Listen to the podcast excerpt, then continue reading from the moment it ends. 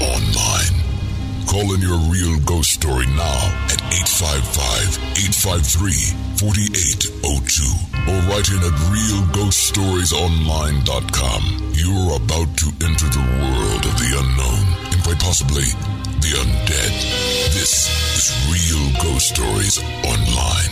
Today, we've all told little white lies to help a child who's afraid of the dark. But what happens when that little white lie backfires? A children's game leaves a group of cousins confused. We'll tell you what they found while playing hide and seek. Basic training can be a scary time, but what was it that scared this sailor the most? And after a tragic death, the family pays her final respects to a beloved actor. You won't believe what they captured at the crash site. Those stories, your calls, and more today on Real Ghost Stories Online. Tony and Jenny Brueski joining you once again.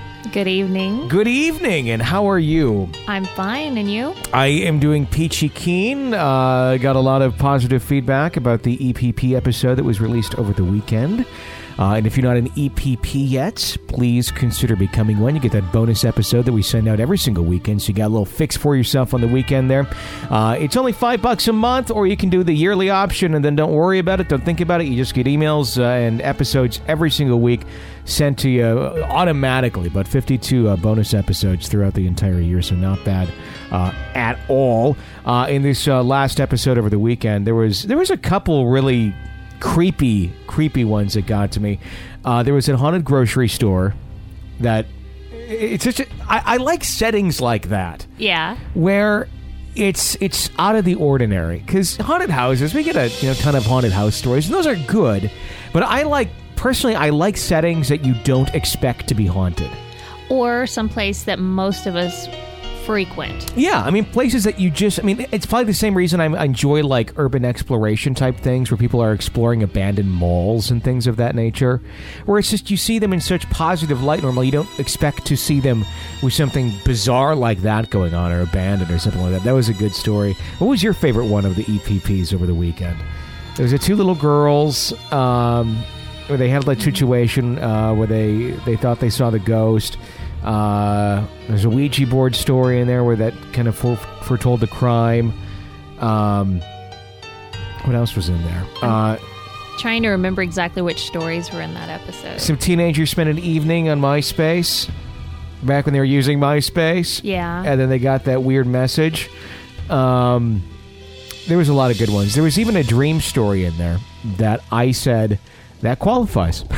yeah. where, where people were like, "Oh no, this is a ghost story." It is. It was because it connected. It connected from reality into, uh, from the dream state into reality. I have to admit, I think my favorite story out of that episode was Mm-hmm. probably the Ouija board story. And I know everybody's like, oh, she liked a Ouija board story. That's Ouija Awareness Month. Yeah, but I thought it was a good one.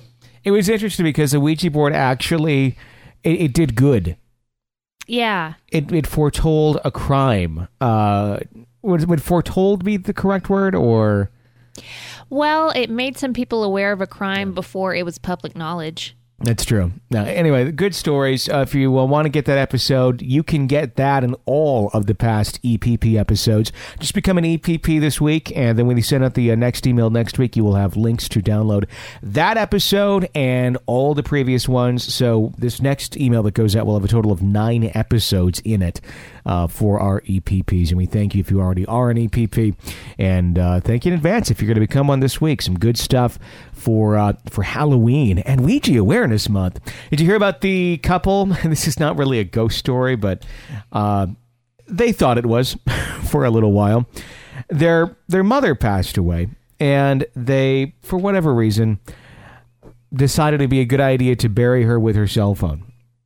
Okay, an active cell phone, and and when they they contacted the phone company, uh, they did eventually they canceled the plan. But Okay. when they buried her, it was active.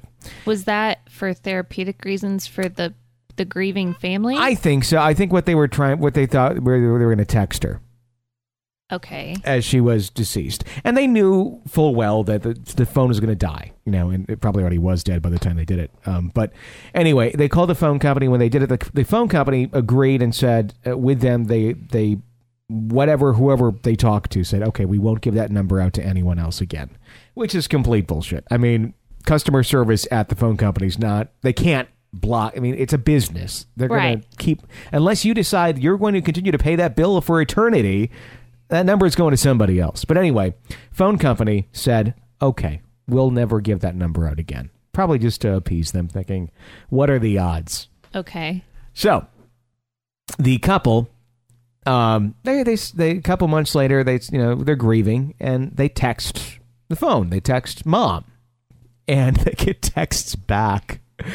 And the texts back are whoever got the phone was actually really nice about it. They texted back going, you know, have hope. Things are okay over here. I'm okay. That's still Um, cruel. Is it cruel? I mean, yes, yeah. it is because you're playing with somebody who's grieving. still. Yeah, but they were they weren't like I'm burning in, in pits of hell or something like that. Which is exactly what you would do if you had been assigned that number. like it's very dark here. Thanks for upgrading to the nicer coffin. Yeah. It's roomy. Yeah, I'm stuck. You buried me alive. Still down here. Thank God I have this little cell phone light. Now what? Um, but anyway, they got upset and they're I think they're suing the phone company. But um, Oh yeah, because it's the phone oh, of company's course, fault. exactly. Uh, anyhow, Oh, yeah. I, I thought it was an interesting story, and I had to say, if I had the new number and I started getting those texts, I would have probably replied back with the same sort of shit.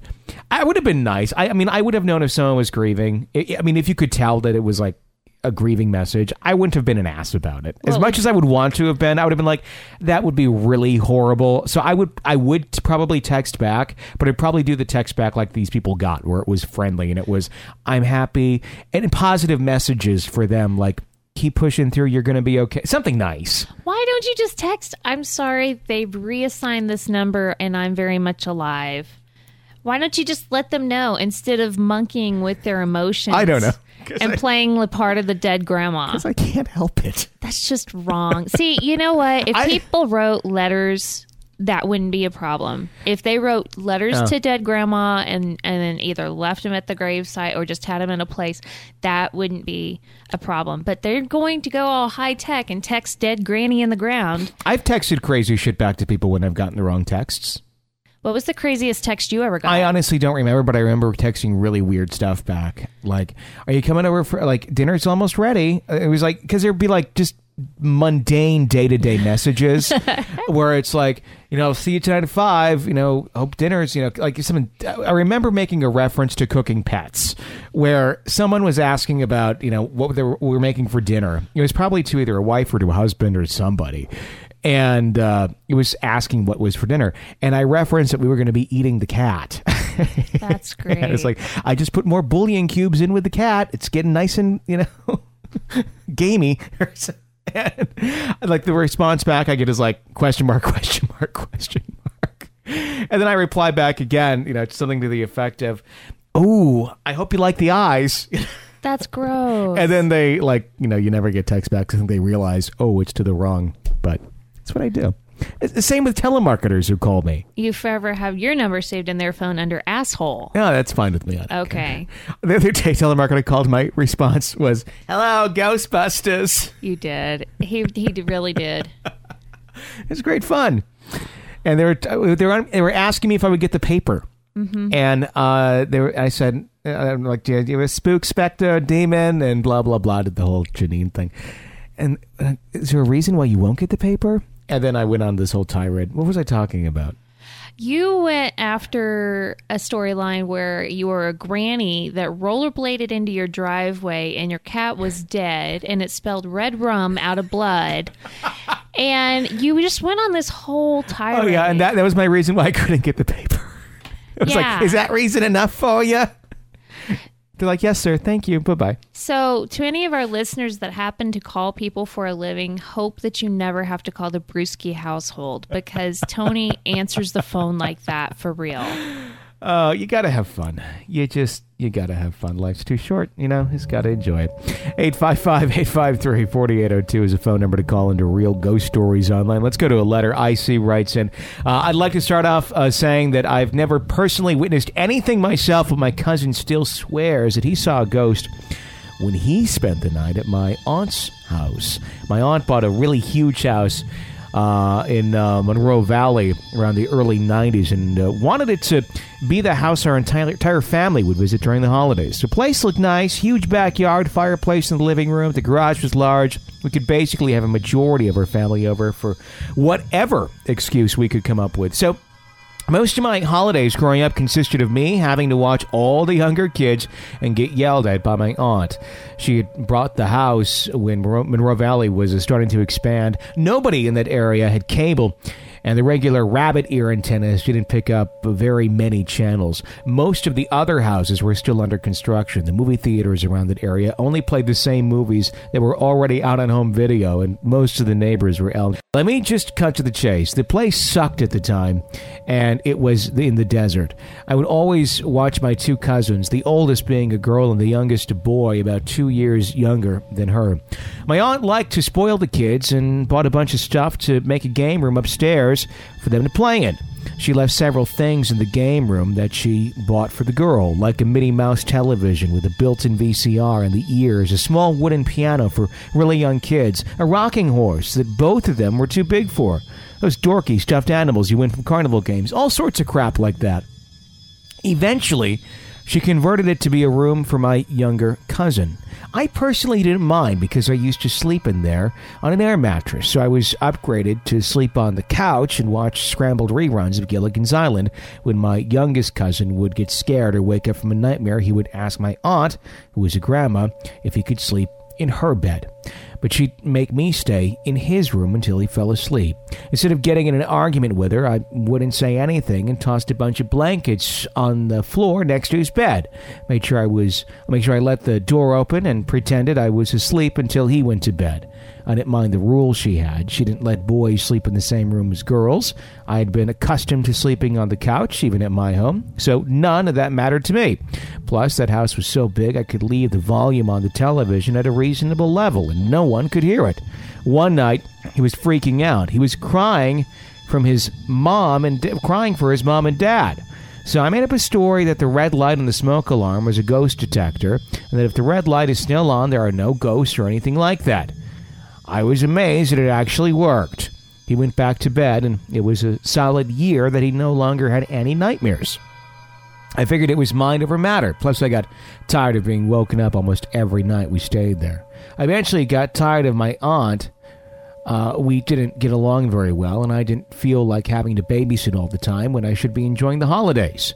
Luckily for me, my family members witnessed her initiate an argument with me, and I finally had an excuse not to deal with going to her house. Instead, I was now allowed to go to my godmother's apartment in Huntington Beach for the holidays, and it was awesome. I had stayed at my godmother's apartment for Christmas vacation, and it was still a few days before, but I remember it clearly because it was the first time I got caught staying up late playing video games. My godmother gave me an angry look but hesitated a moment. I thought she would unplug the system and lecture me, but instead she handed me the phone and told me I would have been woken up if I was asleep anyways. It was my aunt. She was yelling at me the entire time. After quite a few minutes went by, I hung up the phone and went to sleep. The next day, we found out my cousin ran out of the house screaming. He managed to get in my aunt's car and demand to be driven home that night. It got so bad his dad had to pick him up. His dad got mad at me too because he had to work in the morning and had to drop my cousin off at his mom's place before work. He didn't even know the situation, but I was blamed for it all. To this day, my cousin still says he saw something in that room. He looked for the red light on the smoke detector, but it was off. He claimed that something chased him out of the room. He felt footsteps behind him as he ran down the stairs, and when he ran out the house, the door slammed right behind him. He never went back to that house. He told everyone there was a ghost in there. When my aunt sold her house over a decade later, I was asked to help move all the heavy stuff. Despite my cousin being a legal adult at this point, he still refused to go anywhere near the house. I dealt with him when that when he had those nightmares. His fear was genuine, so I'm not sure what to think about it. I still remember being blamed for him being afraid of the house. When they found out I mentioned the smoke alarm being a ghost detector, claiming that I put the thought in his mind the design of that house required a ladder to even reach the damn thing, and I was blamed for them not being about all, not being about to enjoy all the holidays at their home. This was basically the story of how I ruined Christmas for everyone. Most of my family joked about it, but my aunt still hates me. Thanks for reading.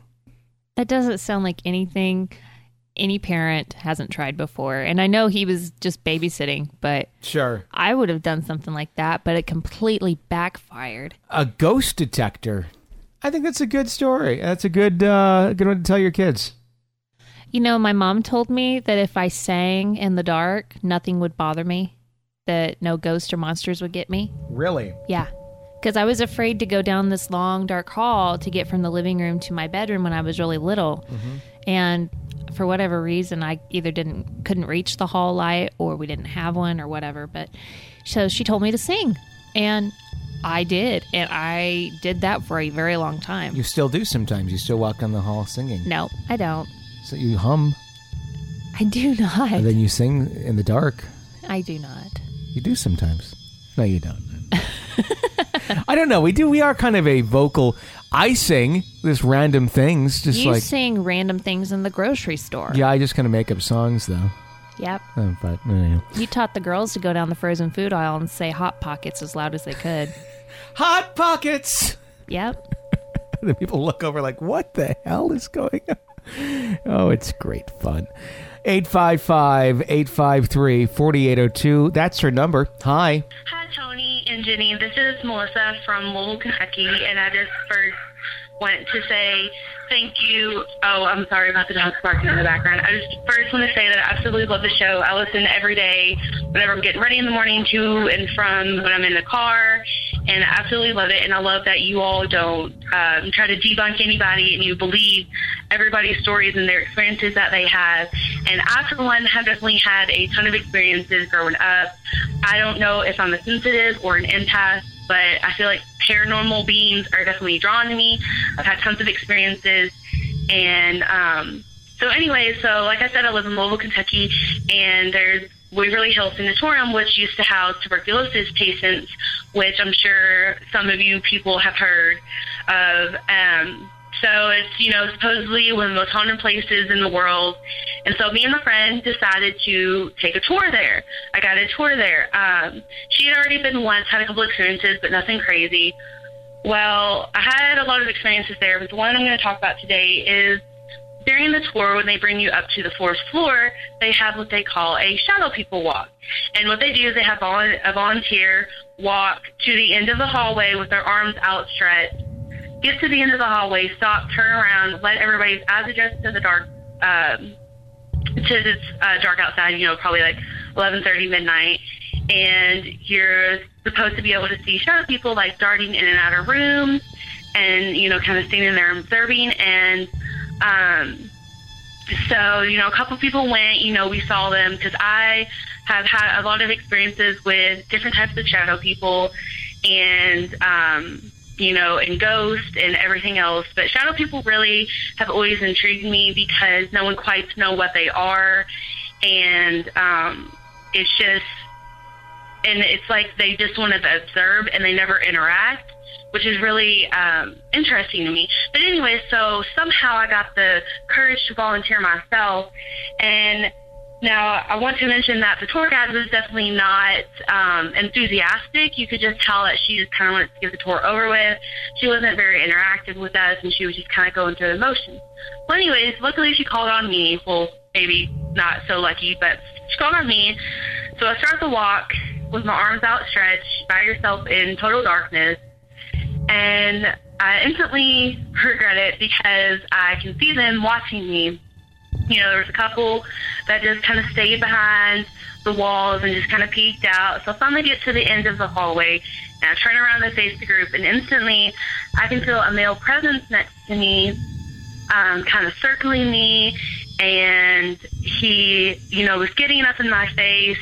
And then, you know, I look to my right, and the hair my hair, which, you know, probably came down almost to my butt, lifts off my shoulder with, you know, for no reason. No one's around me. It just lifts up and then back down. And obviously, like, I kind of see, like, the hand do it, but it's still, it's so dark that it's hard to tell.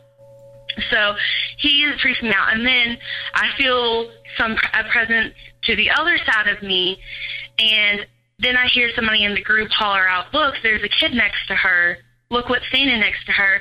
And as I turn to look, I feel um, like a warm. It was. It wasn't quite cold. It was kind of like lukewarm. Uh, energy touched my hand, and I look down, and there's the shape of a kid standing next to me. And of course, everybody assumes because on, up on the top of the fifth floors where all the kid, the TB patients that were kids were housed. And um, I look down, but I can see the black sunken in eyes and no other facial expressions. And I know that it's not a ghost. It is definitely uh, some type of shadow being.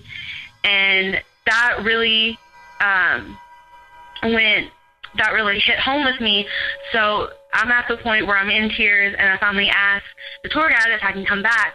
So I basically run back to the group, and they all, you know, kind of make their comments about what they saw and what they seen.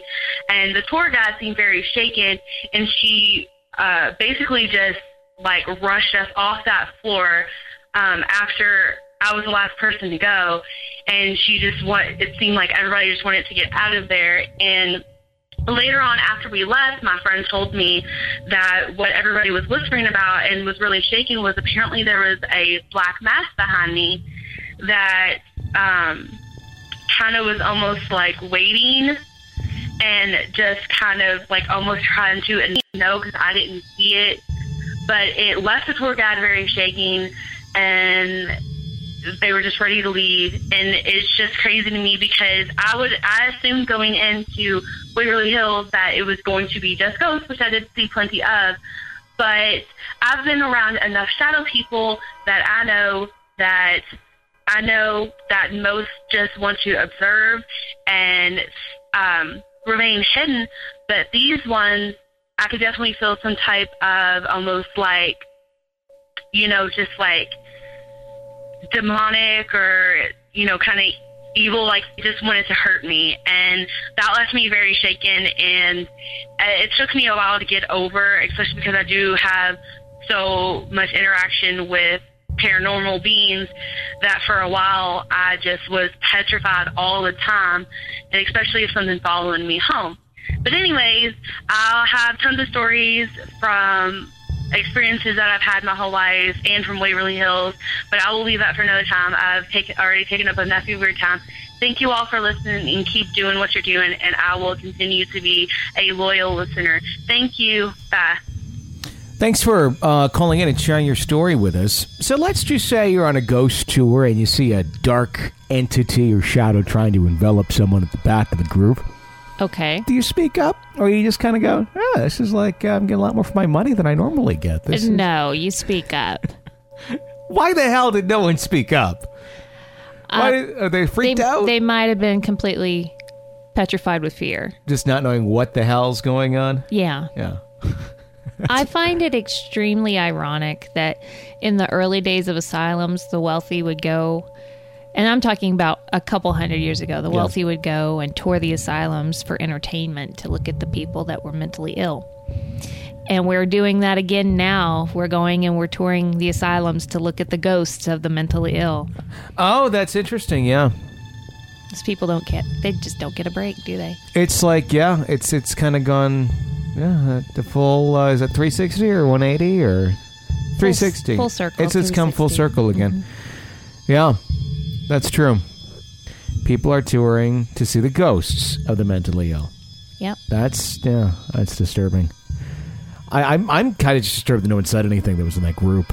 No kidding. It's like, she oh. said she was with her friends too. What kind of friends are those? I'd be reevaluating my friendships at that point. Thank you for the call. 855 853 4802. That's the phone number to call in to Real Ghost Stories Online. Marissa writes in Hey guys, decided to share one of my many childhood encounters with you. I've been watching your uploads on YouTube and I'm glad they recommend your channel to me. Well, this event happened at my grandparents' country house while my cousins and I or younger. I remember I was uh, it was during a nice summer day. My whole family was there. It must have been someone's birthday. We were having a supper to celebrate. Usually, when the whole family is done with supper, my grandmother would call out, Time to do dishes! And my cousins and I would take off and run outside so we wouldn't get stuck doing them. This time was different. My mother and aunt were in my grandparents' game room. They must have been playing around on the computer. Everyone seemed to be too focused on something, so my cousins and I decided to play hide and seek. We went outside in the backyard to play, made a rule that we'd keep the game outside to make it fair and easy. There were three of us in total. My second oldest cousin and I had to hide first, and my oldest cousin was a seeker. He found me, and I had to help him find his sister. When we found her, she became the next seeker. She walked off into the front yard to count to 100, and she came and found me first. It was my turn to help find her brother. After it felt like an hour, she gave up and went inside. After I gave up, I went inside to see what she was doing, or if her brother was inside with her. She was sitting in the kitchen at the table with my grandmother, cleaning up the table. I uh, asked them if they had seen her brother. They told me no and my cousin told me she looked around the house for him and no one had seen him. I was confused. Went and sat it with my cousin in the kitchen. As we were sitting there, we both heard the front door open and saw what looked like my oldest cousin run down the basement stairs from the front door hall. I quickly chased after him. As I was about to go down the stairs, the basement door slammed, and I opened it and investigated the whole basement. He was nowhere to be found. I gave up went back up the stairs, sat back in the kitchen. My cousin and I knew what we saw and had no idea where he could hide downstairs. As we were talking, her brother came through the front door, upset with us, and why we gave up trying to find him. Why we're in shock and didn't understand there was no possible way for him to get out of the basement and go back outside. We told him I had chased him down the stairs after him, and he didn't believe us. We all finally let out about an hour after. We left about an hour afterwards, confused at what happened. My grandparents' house has always given us the creeps, and this is just one of many strange things to happen there. Thank you for sharing my story, and I hope you enjoyed it. So, do you think it was something that took on a form to look like the brother, or do you think it was just the ghost of another boy? That's a hard one. I would say uh, maybe it was just the ghost of another boy. That'd be my guess. If they didn't get a good look, they just kind of saw a kid and then door slams. You know, if they said it, if it, you know, they had a good look at him, then I, it'd be different. But yeah, if there's other, I, I really would love to hear what else has, has happened in that house. I'm sure there's other strange occurrences, so that'd be interesting. Yeah, I hope she writes back in and gives us some more of those. Uh, eight five five. 853 4802, the phone number to call into Real Ghost Stories Online. Uh, whatever platform you're listening to is on, by the way. Make sure to press subscribe. That helps us out as far as growing in the ratings, uh, and that in turn lets other people know about the show. And you get the show sent directly to you every single time we release one, all throughout the week here at Real Ghost Stories Online. So, uh, iTunes, Stitcher, YouTube, TuneIn Radio, you name it. There's a lot of platforms I've never even heard of that we're on. Um, press subscribe so you get those episodes uh, sent directly to you. Like I said, it helps us out, helps you out. It's a win-win for everybody. Let's go to another caller. Hi. Uh, hey guys, this is Mike. Um, I'm a truck driver in Nashville, Tennessee. Um, I recently started listening to your show, and now I'm addicted. So thanks for that. Um, I have a few stories I'd like to share, um, but the first one I want to tell is the first um, the first home that me and my wife lived in together. Um, it belonged to my grandfather. Um, it's the house my dad grew up in. Um, the early 80s, him and my grandmother separated. Um, uh, in 2011, my grandfather passed away in June, and um, the house, they, my uncle, my, my dad and my uncles were going to sell the house, and it was going to take a while. So it sat vacant for maybe, you know, about eight months or so. And then in um, uh, March of 2012, um, my dad suggested that me and my girlfriend, who you know wanted to live together, that we live there until they could sell the house. So you know we moved in there and everything, and uh, um, you know it, it felt strange at first, uh, well, let me give you a little backstory on the house. Um, in 1970, my dad's oldest brother um, shot himself and killed himself in um, in my grandparents' bedroom. Um, it was about 10 days before Christmas. Um, at the time, my dad was only six years old. Um, let's get back to us moving in there. Um, you know, several odd things happened. Um, we moved in on, Mar- in, on March 9th, 2012. Um, end of that year, me and my wife got married, um, December 28th, 2012. Um, in between that time, several things happened. Um, uh, there's one one time, um, my dog. I had I've had the same dog for since she was a puppy in 2005. We had her when we moved into the house, and she's never the type to bark or you know anything like that. And there's several times the room that my uncle killed himself in, she would not go near that room. Um, me and my wife decided not to sleep in that room. We made another room our bedroom. Um, but my dog, she would not go in there. If we went in there, she followed us everywhere around the house. But we went in that room, she would not go in there. Um, and when we would let her outside, we would just open our front door, and she would go outside in the front yard, do her business, and we just stand there, and she'd come back to the door and come in. Well, one day, my wife opened the door, and I'm sitting in the living room. She opens the door. Our dog goes to go out, and then it's like a car. She put on her brakes and slid a little bit, and just started barking really loud. And the um, hair was standing up on her back. Just like I've never seen her do that. And she started backing up real fast, and she hit the coffee table, knocked the coffee table over, and as if she was watching something come in the house, and and it went through our living room and into that bedroom. And she followed it to that door and stopped and just stood there and just barked for about five minutes. And um, and probably uh, about you know a few days after that, it was like she was just scared to death. She would like stay right beside us. If we was sitting on the couch, she would have to be right there. Um, another time, um, my wife's sister came to visit, and she slept in that room. And um, she said in the middle of the night, she felt someone sit on the side of the bed, and you know felt the mattress go down. And um, and she said they it sat down.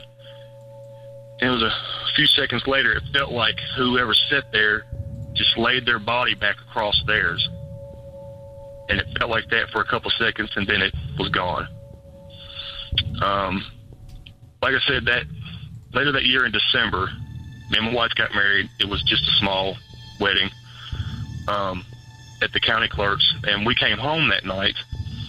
And uh, my wife's bouquet of flowers that she had, she had heard that you could preserve them by um, spraying hairspray on them and and let it dry, and it would keep them, you know, fairly decent shape because she wanted to keep them and put them on a shelf.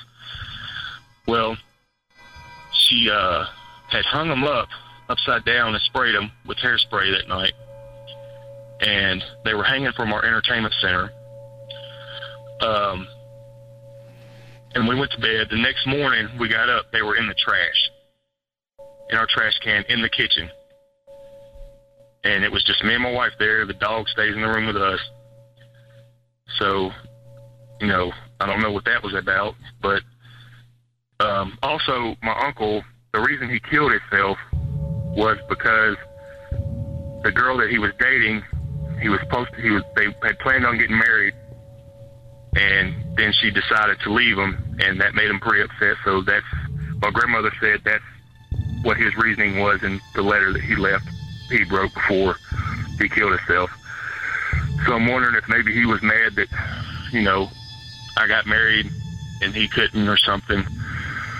But um, uh, and I'm, I don't know if he was still there, and my grandfather too, because in our living room where it, we had our living room pretty much set up like he did when he lived there and my the chair I sit in is in the exact same spot. And there was many times that my dog would sit right in front of me and just stare over my shoulder, like someone was behind me. Um, so that was weird. And uh, also too, when we moved in there, my dog, I had her. Um, you know, since she was a puppy, she's never torn up trash or torn up anything. Even when she was a puppy, she's a very docile dog. Um, but when we moved in there, it was like every other day she was tearing up the trash. She was tearing up. She tore up our pillows, some of our blankets, you know, things like that. And um, uh, another thing that happened was um, one night my wife was staying at her mother's, and I was asleep in the bed. And my my dog always slept on my wife's side. She has a side of the bed. She has a bed on the floor, and um, it was just me and there sleeping. I woke up to. I didn't open my eyes at first, but I heard my dog growling, and I opened my eyes and I seen. I, I was like laying on my side towards my wife's side of the bed. I opened my eyes and I seen like a black shadow, and as soon as I opened my eyes, it started moving and went down down the end of the bed and around the foot of the bed to the door and disappeared. And that really freaked me out. I couldn't sleep anymore after that. I was up the rest of the night. But um, um, that's pretty much it for that story. Um, but I do have other ones I would like to share if you'd like to hear them. Um, I love your show. Uh, keep up the good work. Um, thanks a lot. Talk to you later. Bye. Thank you for the call. Um, that's a really sad story. Isn't it funny though how dogs just know? Animals just know. I think in, in, there's- there's all the detectors and this and that that ghost hunters use that can do all sorts of crazy things. But really, the most uh, fail-safe method of detecting a ghost seems to just be people's pets. It does. They Yeah. seem to be the ones that detect, without a doubt, if something's going on uh, and if there is something there. Now, if we can just teach them to speak, uh, you know, and actually uh, kind of do what some of those radios are doing where they're saying things, then we'd really have something going on. But uh, yeah, I mean, it is. It's very interesting. Do you think it was something of, of that nature, where it was the the an angry or just kind of bitter ghost? Does, did, you know, wasn't happy to see someone else being happy. Yeah, I do. I think so. It's a shame you're still bitter after death, Yeah, it really is. you know? Or or was there some I mean, I wonder if there's, you know, what what more to the story there was between that couple before he had killed himself if there was something going on in that home something of that nature that that led to things getting bad that led to things getting you know I, don't know I find it interesting that he chose to do that in his parents' room no versus his own room. So it makes me wonder if there is possibly more to that story that we'll never know. Sure. I mean, uh, there, there, without a doubt, there is. Uh, But is Sure. is it paranormal? I don't know. You know. Yeah. But it, there's a lot that that could lead to that if there is something weird going on. Um, thank you for the call, and yes, we would love to hear more of your stories. So do feel free to call in and uh, them with us. The number is 855-853-4802. You call in 24 hours a day, seven days a week. That's how it is all set up. If you're not an EPP yet, please consider being one. That's what keeps our show alive. So if you enjoy the show, you'd like it to continue into the new year, which we're fast approaching, uh, consider being an EPP. Without that support, the show can't go on. So uh, yeah, um, please uh, please do support us. We really do appreciate that, and we love doing the show for you uh, as often as we can here Real Ghost Stories Online. So five bucks a month, or you can do sixty bucks a year, and you get uh, the fifty-two bonus episodes. That's not a bad deal. 855-853-4802 is our number. Anthony writes in, like most people, I have a bit of skepticism when it comes to the paranormal. Having only had one experience that to, to this day I still can't explain, I'm in no rush to find out if there is more than what I believe to exist. Having said that, I have two stories. I joined the Navy fresh out of high school and ended up going to boot camp in Great Lakes, Illinois, affectionately known as Great Mistakes. It uh, started out like you would expect a lot of awkwardness, a bunch of screaming, exercises, and marching. Well, towards the end of boot, I ended up being put on hold and moved to the medical hold barracks before being sent back to finish the rest of boot. This barracks was storied to be a former asylum. It was a creepy three story building that you just got odd vibes being near. It was unlike all the other barracks that were just two story buildings, typically of what you would see in any movie involving boot camp. For some reason, the third floor was never used and no one was allowed to go up there. Of course, plenty of rumors circulated as to why. One night I'm standing at the mid watch, midnight to 2 a.m. Keep in mind that everyone would immediately go to bed at lights out, 10 p.m., and no one but the person on watch should be awake. Somewhere throughout my shift, I walked around to check things out and make note in my log that all was normal. It's at this point I heard a child's laugh. Slightly freaked out, I looked out the window nearest to me to see if one of the division commanders had been out there for some random reason, and naturally, nothing. My heart starts to pound and my mind begins to race. Did I really just hear a kid laugh? Was it just my imagination? To add to the creepiness, shortly after that, another recruit silently came up to me without saying a word and just stood beside me, completely devoid of expression. He stood next to me for a second and then just turned around, went back into the dark compartment. A few minutes later, he comes running by me and out the door in front of me without saying a I don't remember him coming back in before my shift finished, but he didn't remember a thing of it to the next day. Maybe he was just sleepwalking. Maybe it was something random, but it was too creepy to happen almost immediately after hearing a mystery kid laugh. For the quick story, I ended up moving back to my mom's after I got out of the Navy. Until I found a job, she kept one room shut and used it as storage. So I moved a bunch of old stuff into the room and would periodically go in there to get things. Each time I went in, one statue would be in my way.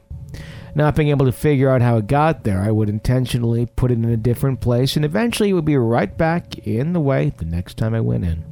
Finally asked my mom if she noticed anything weird, intentionally not saying anything about the statue, and you could nearly see the color drain from her face. She told me she'd go into the room looking for the statue and how it was always moving around.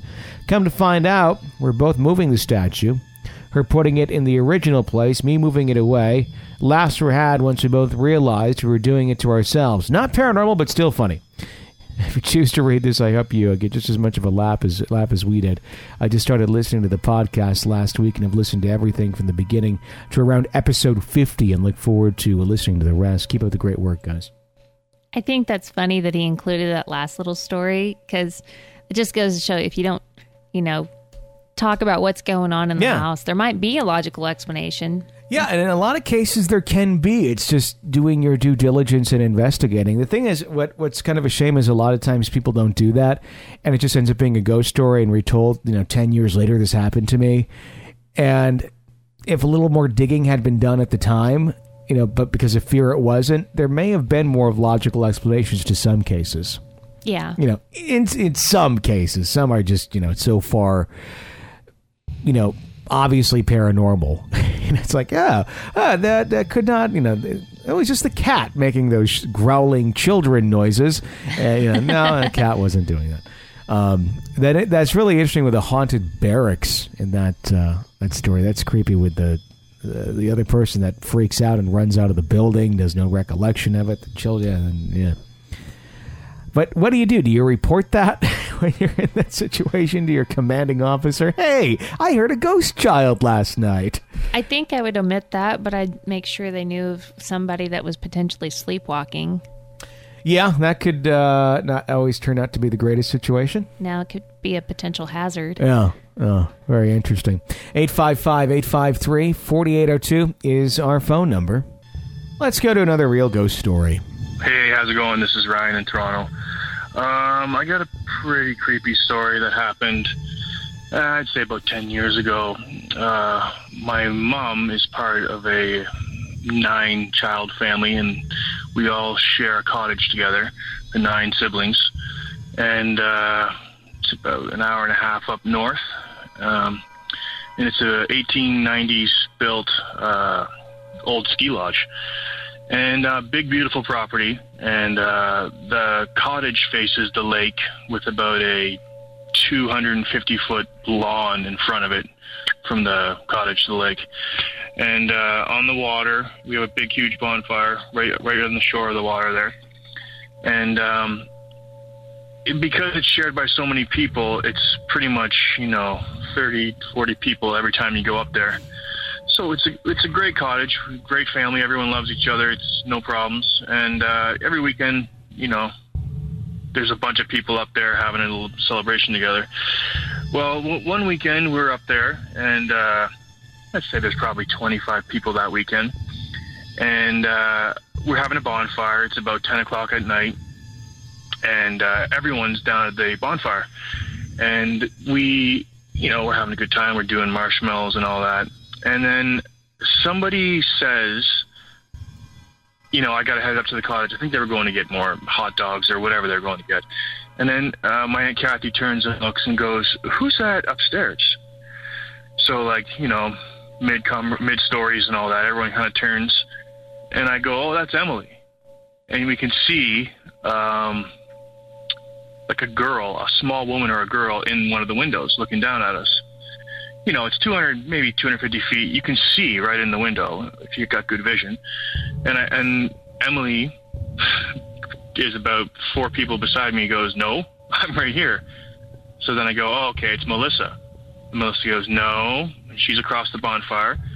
So we do a little bit of a head count. We go, Jackie, no, she's there. Karen, nope, I'm over here. So everybody kind of stops, and now the bonfire's gone dead quiet, and we're all looking up at the cottage, and all the lights are out in the cottage except for the one top floor bedroom, and there is a little woman. Some people thought it was a girl. Uh, to me, it looked like a little woman staring down at us. So no one's talking. We're all looking. Everyone's double counting, and then finally we go, "Oh, okay. Well, clearly somebody else has come up to the cottage, and, we just didn't know about it." So somebody goes, "Okay, I'm going to head up there and find out. You know, maybe, you know, maybe Aunt Laura showed up out of the blue, unexpected." And uh, I don't know. I did. I wasn't going to volunteer for it, and my uncle Brian, who I think had a little bit of liquid courage, he said, "Okay, the hell with this. I'm going up." So he starts walking up, uh, you know, up the lawn towards the house, and we're all gathered around the fire. We're not crying or nothing, but we're all, you know, no one's talking. We're all just mouth wide open, staring at this person up there, and she hasn't moved and is seemingly just staring back at us. And it was like a movie. We watch him go into the, the main floor. He turns on a light so now that light's on, and you see him kind of move through the cottage, through the living room. Then he turns on the uh, living room. Light goes on. You see him move through that. Then you see him turn off the turn on the staircase lights, and you see him go up the stairs through people's windows. And right when he gets into the hallway, he turns that light on. The light in the room with the girl turns off. So everybody goes pretty crazy. A couple of ladies scream. Um, me, my dad, and uh, two of my older cousins, we go, okay, we gotta, we run up. And sure enough, we find Brian, and he's up there, and he go, and he, the light turns on in the room, and there's nothing there, nobody there. So we run up and uh, search the room, search the closet, and uh, never did see anybody. But uh, the funny part is, we we laughed and joked about it for you know months and months, the whole summer. Uh, but it definitely freaked a bunch of people out. And, and years years later, you know, even even to this day, when we're down at the bonfire, if you if things go quiet, you'll see people. Every once in a while, you'll see their gaze just turn up to my aunt Kathy's bedroom window, just to see what's going on up in the window. Anyway, guys, I love the podcast. Great talking to you. Keep at it. Thanks for calling in and sharing your story. That that's like great for a campfire. You got a It is. ghost going on there. When I was a kid, we used to uh, have campfires over uh, across the creek from my parents' house, and there was another campfire pit uh, a little bit down the way from the one that you know where it is. And that's what the neighbors had campfires, and their grandkids would come over and they would do the campfire, and us kids would be all about playing and everything. And then back there's a giant woods, um, and. Uh, back then there was a little bit of an inlet on one of the hills that if you you go up the hill and it was fairly clear of trees but then you go into this inlet and it's just this inlet of trees all surrounding and you could kind of walk back a little ways. And during the day it was really nice. There was like a bench back there and just really kind of a peaceful place to kind of relax and Sure. in summer uh, very green and lush and the squirrels and you know the friendly wisconsin squirrels that look like they should be in uh, mickey mouse cartoons and wearing sweaters not, Okay. not the kansas squirrels that look like they're from the walking dead Okay. um, so just nice place. Um, anyway, we would uh, dare each other to try and run up into this little inlet in the dark. Which in the dark, it's pretty freaky because you got to run up a hill and then go into this inlet, which essentially puts you kind of in the middle of the woods. okay. And I remember trying to do that once and uh, thinking, okay, I, I can do this, I can do it. And the, the deal was get back, touch the bench, come back. Um, and I don't think anyone ever actually made it to the bench. But I remember getting up into the inlet area, and for whatever reason, and it's summers can be kind of muggy up there, and especially at night when you get the mugginess and the coolness coming together, you get fog. Okay. Um, and that's all I'm saying this was. But uh, in this little inlet, it, it's kind of muggy to begin with because there's a creek right there, and this hill also had like kind of you know when it rains, streams come down, so you can get weird patches of fog. And I'm not saying it's a ghost. I'm just saying it's fog. But I remember one night doing that full moon, so it's kind of lit up in the inlet a little bit through the trees, and get up to there, and all you can see is this fog that's kind of over by the bench. Oh, And so it looks like the perfect ghost, sure. but I know it was fog. I, I really I don't think it was paranormal. Although there are a lot of burial grounds around there, so maybe I'm completely wrong, and I'm just telling myself it was fog because it makes me feel much better about what I saw. But there was fog in other areas that evening too, so that's kind of what I'm sticking with. Creepy nonetheless, and great when you're ten. Yeah, definitely creepy. Um, but I, I've always wanted to try and get back into that inlet again. But people have built houses in that area. I don't even know if the inlet even exists or if it's all kind of grown over. But it's a neat little area. Yeah. But uh, anywho, 855-853-4802 is our phone number. Nicole writes in, Hey, Tony and Jenny, my name is Nicole. I'm from California, living in the city of San Diego, but I'm originally from Long Beach, California. My husband, Martin, and I, along with our eight-year-old son, Christian, took a trip to L.A., we would drive everywhere, actually, to uh, just get away, do a little paranormal research. We went to Knott's Berry Farm in Anaheim, California, had a blast. My husband said after this, let's go to the crash site where Paul Walker died, the late actor in the famous Fast and Furious movie, so I agreed. Well, that's kind of morbid. That really wasn't all that long ago. Of course, he knows I'm a paranormal researching freak. On our way up there to the crash site, my husband wanted to get a gift to put on his site due to everyone putting gifts and flowers and stuff there. My husband wanted to leave a Bud Light beer. I know it's a classy gift. Anyway, we arrived at the site. My son loves Fast and Furious movies, cars, and Paul Walker as an actor. We were at the site looking around and they signed our name and uh, prayer on the ground next to everyone else's signatures. We also said a prayer, and my husband put the beer on his site. When my husband and our son looked around reading the things people wrote on the curb next to his site, I took my phone out to try and get an EVP. I know my husband told me not to do it mm, because he just died and it was a little disrespectful to do so, but I did it because I loved him as an actor and was curious if he was still around. So I asked a few questions and said, Do you see the beer we brought you here, Paul? I left my phone recording for a while. Then it was time to go, and we stopped to get gas. My husband went to pay for the gas. It gave me time to listen to the recording. Without him, Seeing me do so, my son said, Mommy, Daddy didn't tell me. Didn't Daddy tell you not to record an EVP? As soon as he said that, I heard something. I went back, and right after I asked, Did you see the beer we brought you here, Paul? I heard a slow and soft, yes. My son and I were like, whoa. I had to let my husband hear, even though I know he would be a little mad that I went against his word, but when we heard it, he turned white and teary eyed. The death was so sudden and new, and to hear that was just shocking. It was so clear and sounded just like Paul Walker, as if he were whispering his response to us.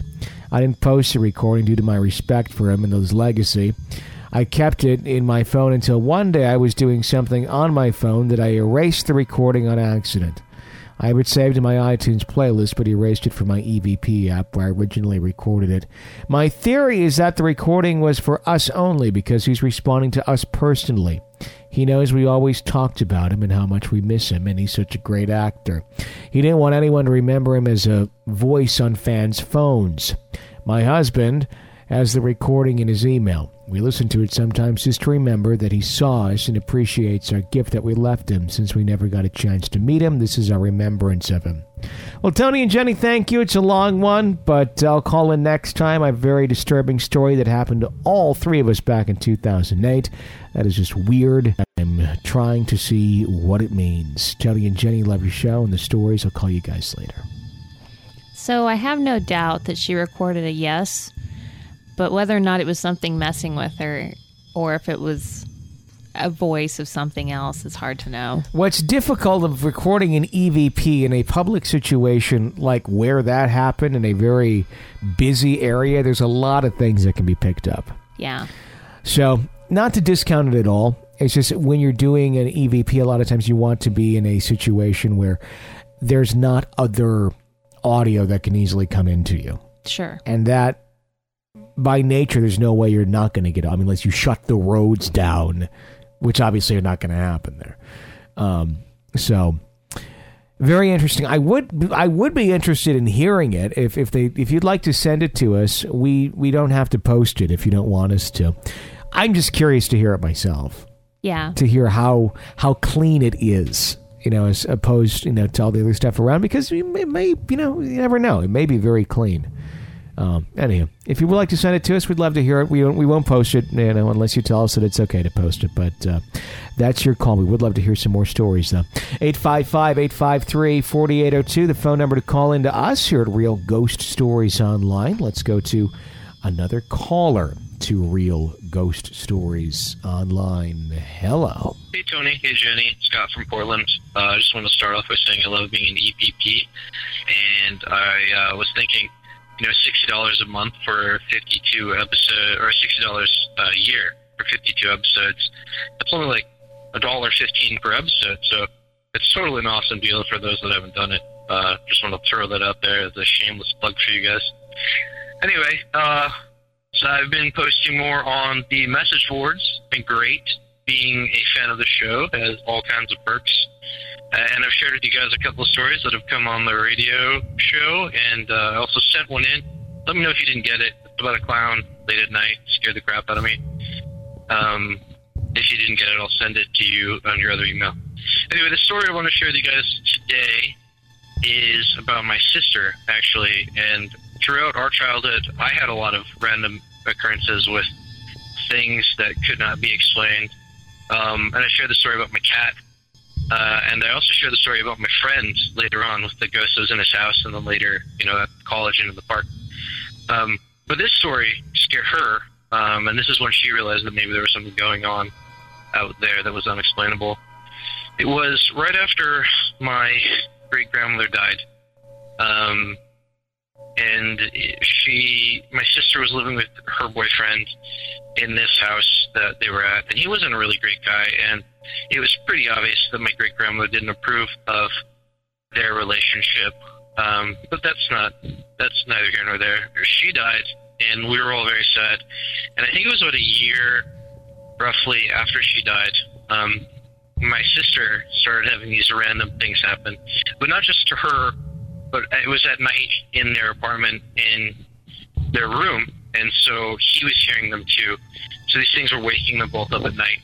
Um, but it started at first with just like random, just you know, shifting of house kind of sounds, you know, knocking here, random creaky board there, the kind of stuff you hear when you're alone at night. Um, but then the dog that they had, his name was Duke. He started getting up off their bed every night. He started getting up and like going to the door and like standing there. Um, and then one night he started barking and it woke them up. And they got mad. They told him to stop, but he just kept frantically barking and he wouldn't stop. Finally, they kicked him out of the room. They went back to bed. Uh, and this happened, I think, four nights in a row. She said. But then uh, the the fifth night, um, he Duke got down off the bed and he started running around the room. But that didn't wake them up because they had gotten used to it because it had been happening you know, a couple nights in a row. They started to get used to this this randomness from Duke, and so they were sort of half awake. And then they heard this sound of this loud this loud bang sound, and it woke them both up. They both kind of jumped up in bed. They turned the lights on. They were they thought it was Duke, but he was sitting in the corner, and he was kind of whimpering. And uh, I guess he was just sitting there and looking at them, and they were looking at him. Um, and then my sister got off the bed, really mad, you know, gonna send him out of the room. When she did, she put her foot down into a drawer that was under the bed. They had one of those sort of box uh, or wood frames around the bed that held the mattress, and there were drawers that slid underneath the mattress, um, and one of them was open. And these drawers, um, they they contained like you know some old clothes or some uh, sheets and stuff, but basically they were really hard to open, so no one ever really went in there. After you put stuff in, it basically went in there to die. Well, this drawer was open, and my sister was surprised because Duke couldn't have opened them. I mean, they couldn't hardly open them when they were trying. So she was just like, "What the hell?" And Brian, her boyfriend, he got up and came around, and they were surprised. So then my sister started thinking about it, trying to figure out why this drawer was open or, or what. Because now she's thinking something's up because Duke's been acting funny. They've been hearing noises, and then she started thinking about what was in the drawer, and she started pulling through the stuff and found at the bottom of the drawer a, a picture of my great grandmother, the picture that she was given after the funeral um, of my great grandmother to hold on to. And my sister started crying because at that point she realized that there was probably a reason that Duke was acting funny, and there was probably a reason that there were noises in the house. Um, and since then, my sister uh, has noticed the feeling that my great grandmother's there. But the more interesting and trickiest part about all this is that this all started happening at this time. And a little bit after that, my sister went to the hospital because she was kind of sick. And when she went in, uh, the doctor told her that she was pregnant. And so the, and she's had the boys now, but the thought that some of us have when she was telling us the story, the thought that my mom and I have, and that she now agrees with, is that perhaps the reason why my great grandmother started visiting her from the beyond is because she knew that my sister was going to be giving birth to the next generation of the family. So, anyway, that's my story from my sister. One of the many more things that's been affecting us. Um, that was just what I want to share with you guys today. Also, just to let everyone know who's listening, if there were any weird sounds in the background, it was more than likely the neighbors. There's some gardening and things going on. So, anyway, just want to throw that out there in case someone says they hear things. That's all. Thanks for the show. And uh, I hope to hear more from you guys. And thanks for uh, letting us have a place to share our stories. Thanks, Scott from Portland. It's always nice to put a voice with a name on the forum, you know? My question is Are the gardeners alive? They're making noise. But are they really living? How well do you know the gardeners next door? There's a. It's kind of like that movie, The Others. Yeah. Yeah, like uh, yeah. So uh, thank you for the story. That was a good one. It was a good one. Yeah, and there's uh, really cool stuff going on on our forum. It's a great place if you have uh, questions or thoughts. You want to share some uh, thoughts on something you heard about on the show and discuss it. That's uh, what it's all about. So if you're uh, not a part of that yet, uh, just jump on there. Anybody can do it anytime on our website at realghoststoriesonline.com. Some lively discussions, so to speak. I'd say they're pretty lively. Yeah. Some more than others. And there's a couple of people on there that seem to have a wealth of knowledge on all kinds of things, and Yeah. they they always It's a great resource. Yeah, they have tremendous insight into Yeah. things. Everybody's pretty friendly, so uh, so check that out. If you're not an EPP yet, uh, please consider becoming one. Five bucks a month, or you can do the uh, year option at sixty bucks, and you get uh, every single bonus episode that we make, and uh, it's once a week. So fifty-two bonus episodes created just for you as a thank you for being an EPP. But more importantly than just getting the bonus episodes, you get the satisfaction and the warm fuzzy feeling knowing that you're keeping the show alive because without our EPPs, the show would not go on. So if you like the show and you want to continue, please consider being an EPP uh, on the website. You sign up to do that, realghoststoriesonline.com. So until next time, for Jenny Brueski, I'm Tony Brueski. Thank you for listening to Real Ghost Stories Online.